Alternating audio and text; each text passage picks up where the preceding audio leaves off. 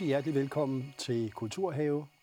Min gæst i dette program er, vi kan roligt sige, en meget markant, skarp, men også dedikeret stemme i det danske kulturpolitiske landskab.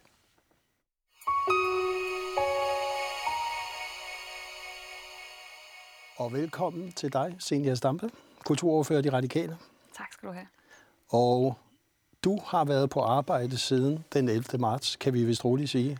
Nedlukning, kulturlivet som et af de områder, der virkelig mm. har været udsat. Og du har været involveret i alt, hvad der er hjælpepakker, kompensationspakker og ordninger. Du må lige fortælle, hvordan har din tid været siden den 11. marts? Det har nok været den mest travle tid i uh, hele min uh, politiske uh, karriere, eller mine 10 år i Folketinget.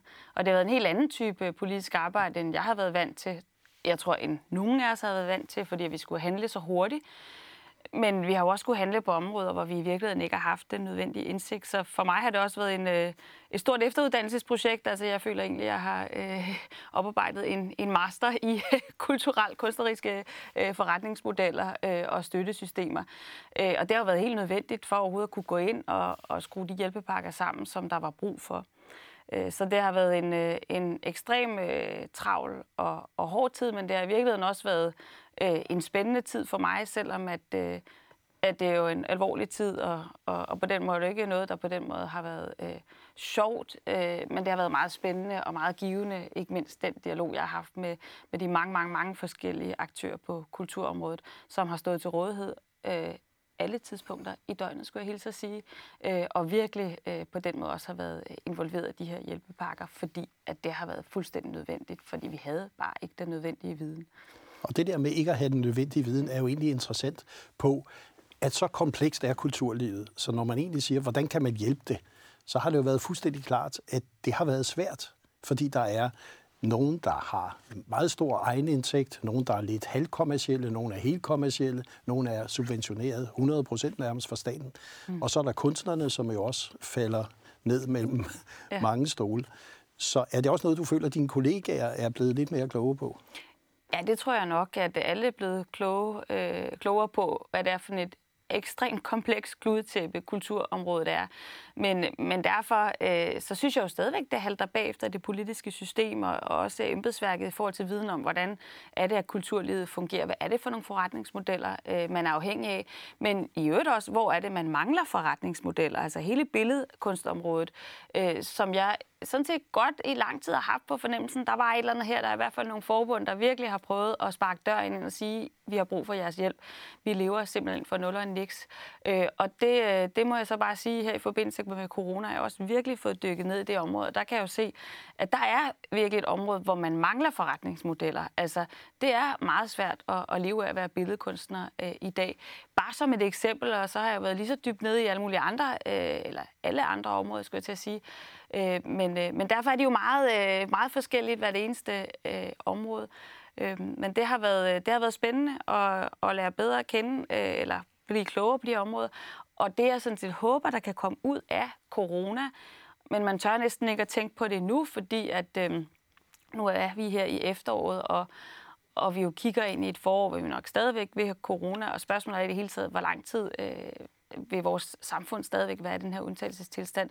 Men derfor så tør jeg alligevel godt tænke, at, at det, som jeg håber, der kommer ud af den her periode, det er jo selvfølgelig dels sådan en genforelskelse i hele kulturområdet, kunsten, men jo også, at vi må, måske kan få, øh, få gjort noget ved de strukturer, der gør det rigtig svært øh, for øh, kunstnerne øh, altså at, at, at have en tilværelse som øh, kunstner i vores samfund. Det kunne måske, på den måde kunne vi måske få noget, få noget godt ud af, af den her meget svære periode på den anden side, og så må vi bare håbe, at den anden side, den, den kommer, øh, og ikke om alt, alt, for lang Ja, fordi, for man kan jo sige, at kunstnerne har jo virkelig her set, hvor sårbare de er, også at, at måske den illusion, der har været om, jamen kunstnerne, de kan ikke lade være med at gøre det alligevel, og de kan jo sagtens tjene et eller andet, og så videre.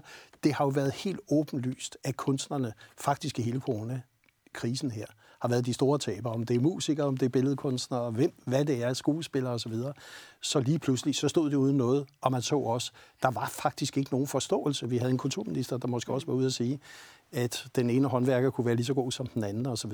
Mm. Føler du, at sådan, her hvor vi er nu, at der faktisk er sket det ryg til, at vi forstår og måske kan værdsætte kunstnerne på en anden måde? Ja, det synes jeg, og så alligevel øh, sidder jeg stadigvæk med sådan en skuffelse i kroppen, øh, fordi vi jo for, for nogle dage siden forhandlede den, øh, jeg skulle til at sige den sidste hjælpepakke, det er det jo nok desværre ikke, men den sidste i den her omgang, hvor vi blandt andet øh, havde sådan et lille genbesøg på nogle af de der øh, kunststøtteordninger, eller, eller ordninger til kunstnerne, også øh, selvstændige freelancer. Og øh, der er jo nogle store problemer derude, altså lige nu så er man afhængig af at kunne dokumentere aflysninger. Øh, altså, øh, man skal vise, at jeg havde faktisk en, en kontrakt på at spille til en koncert her i november. Den er blevet aflyst nu på grund af øh, det store forsamlingsforbud, øh, og derfor så, øh, så får jeg ikke mine penge. Men, men det er jo slet ikke sådan, situationen er derude. Øh, der er selvfølgelig nogen, der er blevet booket, havde nogle jobs, der er blevet øh, aflyst, men for langt de flestes vedkommende er der jo simpelthen bare har der været tale om en tom kalender. Fordi at hvis du går ud og spørger spillestederne, så er de jo heller ikke ture og booke, som de plejede, eller musikforeningerne rundt i hele landet, eller teaterforeningerne. Altså alle har jo indstillet sig på, at det her det er en ny tid. Det kan godt være, at vi kan skabe lidt aktivitet, men nu slet ikke, som vi plejer. Og det gør jo bare, at, øh, at selvom der er lidt aktivitet derude, så er det måske på det her niveau, hvor det var sådan her før. Og den der mango der, det er jo så øh, den, øh, som, øh, som giver sig udslag i tomme øh, konti rundt i hele øh, kulturlandskabet, ikke mindst hos kunstnerne.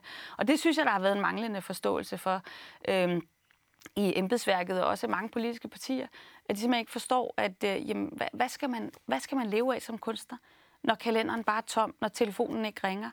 Øh, skal man så skifte spor fuldstændig, eller vil vi gerne tilbage til at have det samme rige øh, kulturliv øh, efter krisen, og har vi så ikke et eller andet ansvar for at sørge for, at de mennesker, der lever af kulturen, rent faktisk øh, ikke behøver at gå fra hus og hjem eller skifte branche i, i, øh, i, i mellemtiden. Og, og derfor så, øh, jo, jeg, jeg tror, at vi alle sammen er blevet klogere, og det kan skabe nogle spor, og måske kan vi skabe en forbedring på lang sigt. Men, men lige nu synes jeg øh, egentlig, at vi er i en situation, hvor, hvor der er nogen, der bliver ladt i stikken, fordi der ikke er en grundlæggende forståelse for, hvad det er for en, hvad det er for en økonomi, som, øh, som de er afhængige af. Og det, det er ret trist øh, over, men, men bevarer så en lille smule optimisme i forhold til fremtiden, og tænker, måske kan vi alligevel bruge det som løftestang for noget senere. Der er i hvert fald en ting, som du var sådan meget optaget af ved årets kulturmøde, øh, som ikke foregik på mors, øh, fordi det var nødt til at være digitalt. Mm. Øh, og vi har en lille klip, hvor du snakker lidt om den kulturdebat og den værdidebat, mm. som du føler har rykket sig lidt under coronaen. Så der kommer lige et lille klip, hvor vi ikke ser en ordstyrer, som er mig, men min kollega Glemme Kærsgaard. Det kommer her kulturpolitikken, kunsten og kulturen har været taget som gissel i den værdidebat, som har martret os de sidste 20 år. Og som jeg også selv har virkelig svært ved at forholde mig til, skulle man gå ind i den der værdidebat, hvor man sagde, at man, jeg kunne godt lide noget, og så du lige noget andet, så kan vi skændes om, hvem skal så have pengene osv. Altså det synes jeg har været ødelæggende for kunsten og kulturen, at have været taget som gissel i den der øh, debat. Og det er sådan længe gået i virkeligheden og tumlet med og har været meget uafklaret i forhold til, hvad, hvad hvad skulle man så gøre? Skulle man som mig gå ind og give Dansk Folkeparti modspil, mm. og ligesom gå i den modsatte grøft, eller skulle man prøve at balancere, og så på en eller anden måde blive uh, helt neutral? Men det, der så er sket, hvad, og som er fuldstændig... Der kan man spørge? Det, der er sket, som er fuldstændig fantastisk, og som jeg synes er den vigtigste pointe, det er nemlig, at vi har fået en kulturdebat, som ikke længere er polariseret.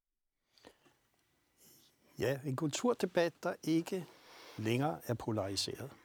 Er det egentlig, øh, kan vi sige, et af de positive ting, der er sket her den sidste tid? I hvert fald under corona, men ja. det er jo ingen garanti øh, mod, at vi øh, kommer tilbage og vælter ned i skyttegraven, eller nogen vil så nogle af os vil måske prøve at holde os op af de der skyttegrave, men det kan faktisk være ret svært, når, når en debat bliver polariseret. Ja. Men det, som jeg mener der, det er jo øh, de 20 år, vi har haft, som, som hvor jeg synes, kulturdebatten har været sådan en stedfortræder debat i virkeligheden for nogle lidt større værdipolitiske debatter, øh, land, by, øh, det nationale versus det internationale, øh, det smalle, det brede, øh, folk, elite, øh, fortid, nutid, man kunne blive ved.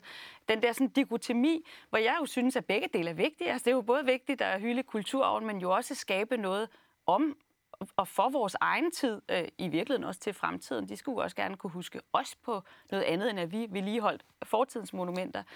Øhm, og på den måde synes jeg jo, at den der polariserende debat er så trist, fordi at den graver en grøft mellem to meget vigtige øh, dele. Altså, at det er både vigtigt med fortid og nutid og fremtid. Det er vigtigt med det smalle og det brede. Det er vigtigt, der er både noget i land og i by, øh, og at der er folk, men også at der er en øh, elite øh, inden for kulturen. Altså, på den måde er det jo helt øh, åndssvagt og også trist, øh, hvis vi får en debat, hvor man bliver tvunget til at melde sig enten ind på det ene hold eller det andet hold. Og, og, og det har virkelig gjort det rigtig svært at navigere i, synes jeg, fordi at hvis man ikke havde lyst til at, at melde sig øh, enten på den ene fløj eller den anden fløj, øhm, øh, så blev man i virkeligheden bare usynlig i debatten, og så var der i virkeligheden kun Dansk Folkeparti tilbage, som stod og så talte øh, folket øh, mod eliten, den onde elite, ikke? Og, og, og, og landet mod øh, de der øh, snobbede, øh, virkelighedsfjerne byboere, og, og for øh, Morten Kork, eller bare en, en dejlig harmonisk fortid mod øh, den fremmedgørende, øh, forvirrende nutid osv. osv. Og det har bare været en, øh, en rigtig trist debat, og, og i virkeligheden også en rigtig svær debat, synes jeg, at navigere i. Og det var bare så befriende, at under coronakrisen, øh, som vi jo så stadigvæk er i, men måske især i starten, der blev de der fronter opløst. Fordi øh, som kulturfører havde vi jo bare en fælles interesse i at kæmpe for kulturen. Og det var uanset om det var øh, spillesteder, der spillede øh, moderne jazz, eller om det var øh, øh, eller om det var museer, der formidlede øh, kulturarven. Øh, og det synes jeg var øh, en meget smuk oplevelse. Det var også en periode, hvor vi var i meget tæt dialog med organisationerne og forbund, det er jeg stadigvæk. Øh, så på en eller anden måde synes jeg, at øh, det, der var så, så smukt ved den her periode, og det er måske også det, man nogle gange ser i en, en krigstid, hvis man må tillade sig at bruge den metafor, selvom det er selvfølgelig øh, for hårdt, men i hvert fald en krisetid, det er jo, at man, man står sammen. Altså på tværs af, af holdningsskæld, på tværs af forskellige institutioner, forskellige genrer, øh, forskellige sider af bordet, så at sige, så står man sammen, fordi at øh, nu må vi bare sørge for, at vi kommer igennem det her. Og så må vi tage de øh, gamle skænderier op på den anden side. Og der håber jeg bare, at... Øh, at noget af det, vi, vi, vi fandt sammen om, at vi også kan bevare det på den anden side, så vi nemlig ikke bare ryger ned i den der forsimplende debat, som, som jeg synes er meget trist for kulturområdet. Og det er jo ikke det samme som, at vi, vi ikke må have værdidebat, og der er også nogle vigtige diskussioner i balancen mellem øh, land og by og bredde og, og, og det smalle og folk og elite osv. Der er nogle vanvittigt spændende diskussioner der, men, men det handler jo netop om, hvordan bygger man bro mellem, mellem kan man sige, den ene yderlighed og den anden. Ikke hvordan udraderer man hinanden, øh, hvordan øh, graver man sig ned i hvert sit hul, og har ingen anden kommunikation end, øh, end, øh, end øh, granater, man kaster i hovedet på hinanden. Øh, der skal vi ikke tilbage igen. Men selvfølgelig skal der være plads til værdidebat øh, og diskussion, men forhåbentlig en, vi kan blive klogere af, og ikke bare en, som, øh, som gør øh, diskussionen til en, en sport, ja. mere end en, en, synes jeg, øh, erkendelsesudvidende proces, hvis jeg må øh, tillade ja. mig at bruge sådan et, øh, et, et, øh, et højt flyvende ord. Det må du i hvert fald. Øh, hvis vi så siger, det var ligesom coronaen, som både udfordrende, måske også har været med til at positionere kunsten og kulturen anderledes. Mm. Øh, jeg synes, det var spændende at høre det sidste pressemøde, der var, hvor en statsminister bliver spurgt af nogle landstækkende medier omkring kulturinstitutioner på samme niveau som erhvervsliv, mm. og man faktisk har en form for diskurs i spejlsalen i statsministeriet. Mm. Så man kan jo sige, at der er jo sket noget med kunsten og kulturen. Yeah. Øh, hvad så med alt det, der ligger foran nu? Fordi der er jo også noget, der hedder divisioner, de nye spor, som man som kulturoverfører og for de radikale, som jo har en stolt tradition for kulturpolitik. Hvad ligger der egentlig, når vi snakker medielov, museumslov, teaterlov? Der ligger jo en masse områder, som...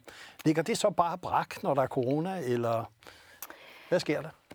Ja, altså, øh, det har nok ligget brak her i løbet af foråret, men jeg håber da på, at vi kan prøve at, gå, at få åbnet nogle af de debatter, som ligger, og desværre har ligget jo i, i nærmest 10 20 år for nogle områders vedkommende.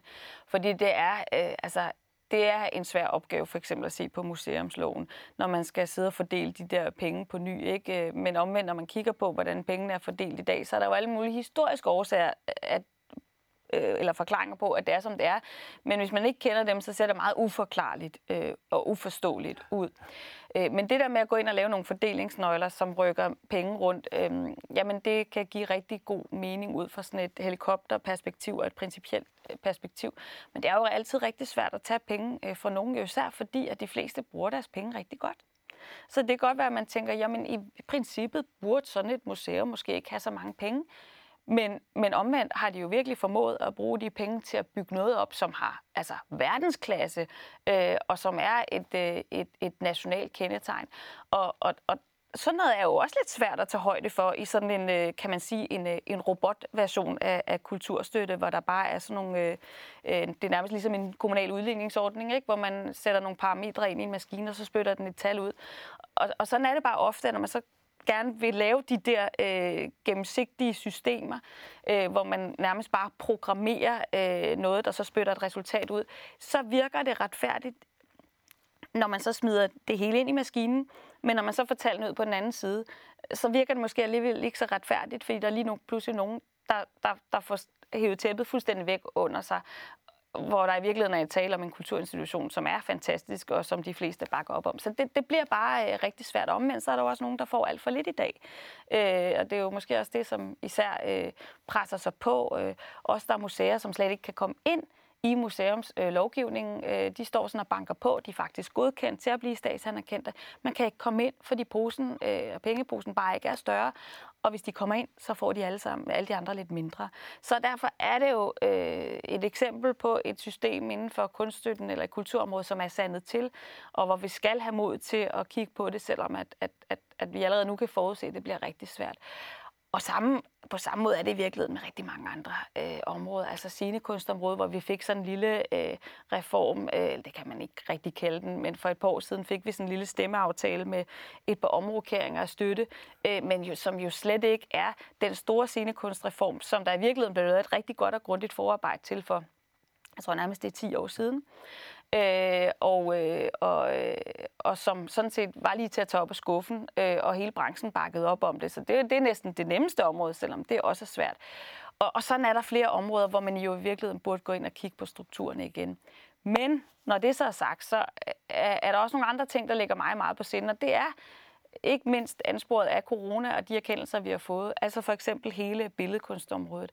Altså det er bare et, øh, et, øh, et, et kunstnerisk felt, hvor, hvor der simpelthen mangler forretningsmodeller, og hvor jeg synes, man også har et politisk ansvar for så at prøve at skabe dem. Altså man skal jo ikke glemme, at når, når nogle af de andre genrer trods alt har lidt bedre forretningsmodeller, så er det jo også fordi, vi har været inde og lave nogle aftaler omkring rettigheder osv., der gør, at man får nogle penge ind på kontoen.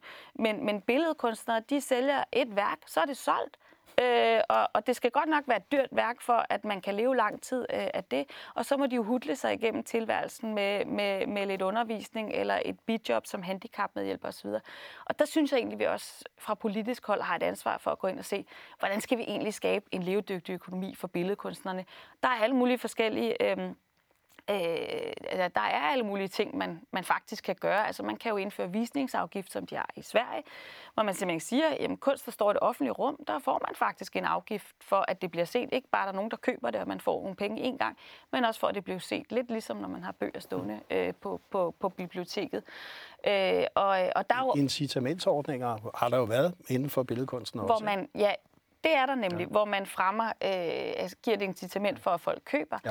Øh, men, øh, men der er jo også øh, der er alle mulige ting, man i virkeligheden kan gøre inden øh, for det område, men man, man har været politisk tilbageholdende, måske i virkeligheden også med sådan en erkendelse, som er fejlagtig, om at det kunne man ikke rigtig gøre noget ved. Sådan var det bare. Men det er ikke rigtigt. Vi kan faktisk gøre rigtig meget øh, fra politisk hold. Så er jeg også ude at sige noget i forhold til spillestederne. Vi har et problem med øh, de små, mere, øh, ja, de små spillesteder, men også de mere nicheprægede spillesteder. Øh, vi har en god spillestedsordning øh, i forhold til de regionale spillesteder, men vi mangler altså noget for de lidt mindre specialis- specialiserede spillesteder. Det er igen en, kultur- eller en strukturel ting, som vi politisk kan, kan gøre noget. Så er der også hele øh, altså vidensniveauet om det her område. Der er jo flere øh, kulturaktører, der har, øh, der har talt om et kulturens analyseinstitut. Ja. Jeg har egentlig været afvisende over for det i lang tid, fordi jeg tænkt, hvis vi skal have flere penge ud til kunst- og kulturlivet, så skal det ende ude hos kunstnerne og ikke øh, folk, der sidder øh, ved skrivebord.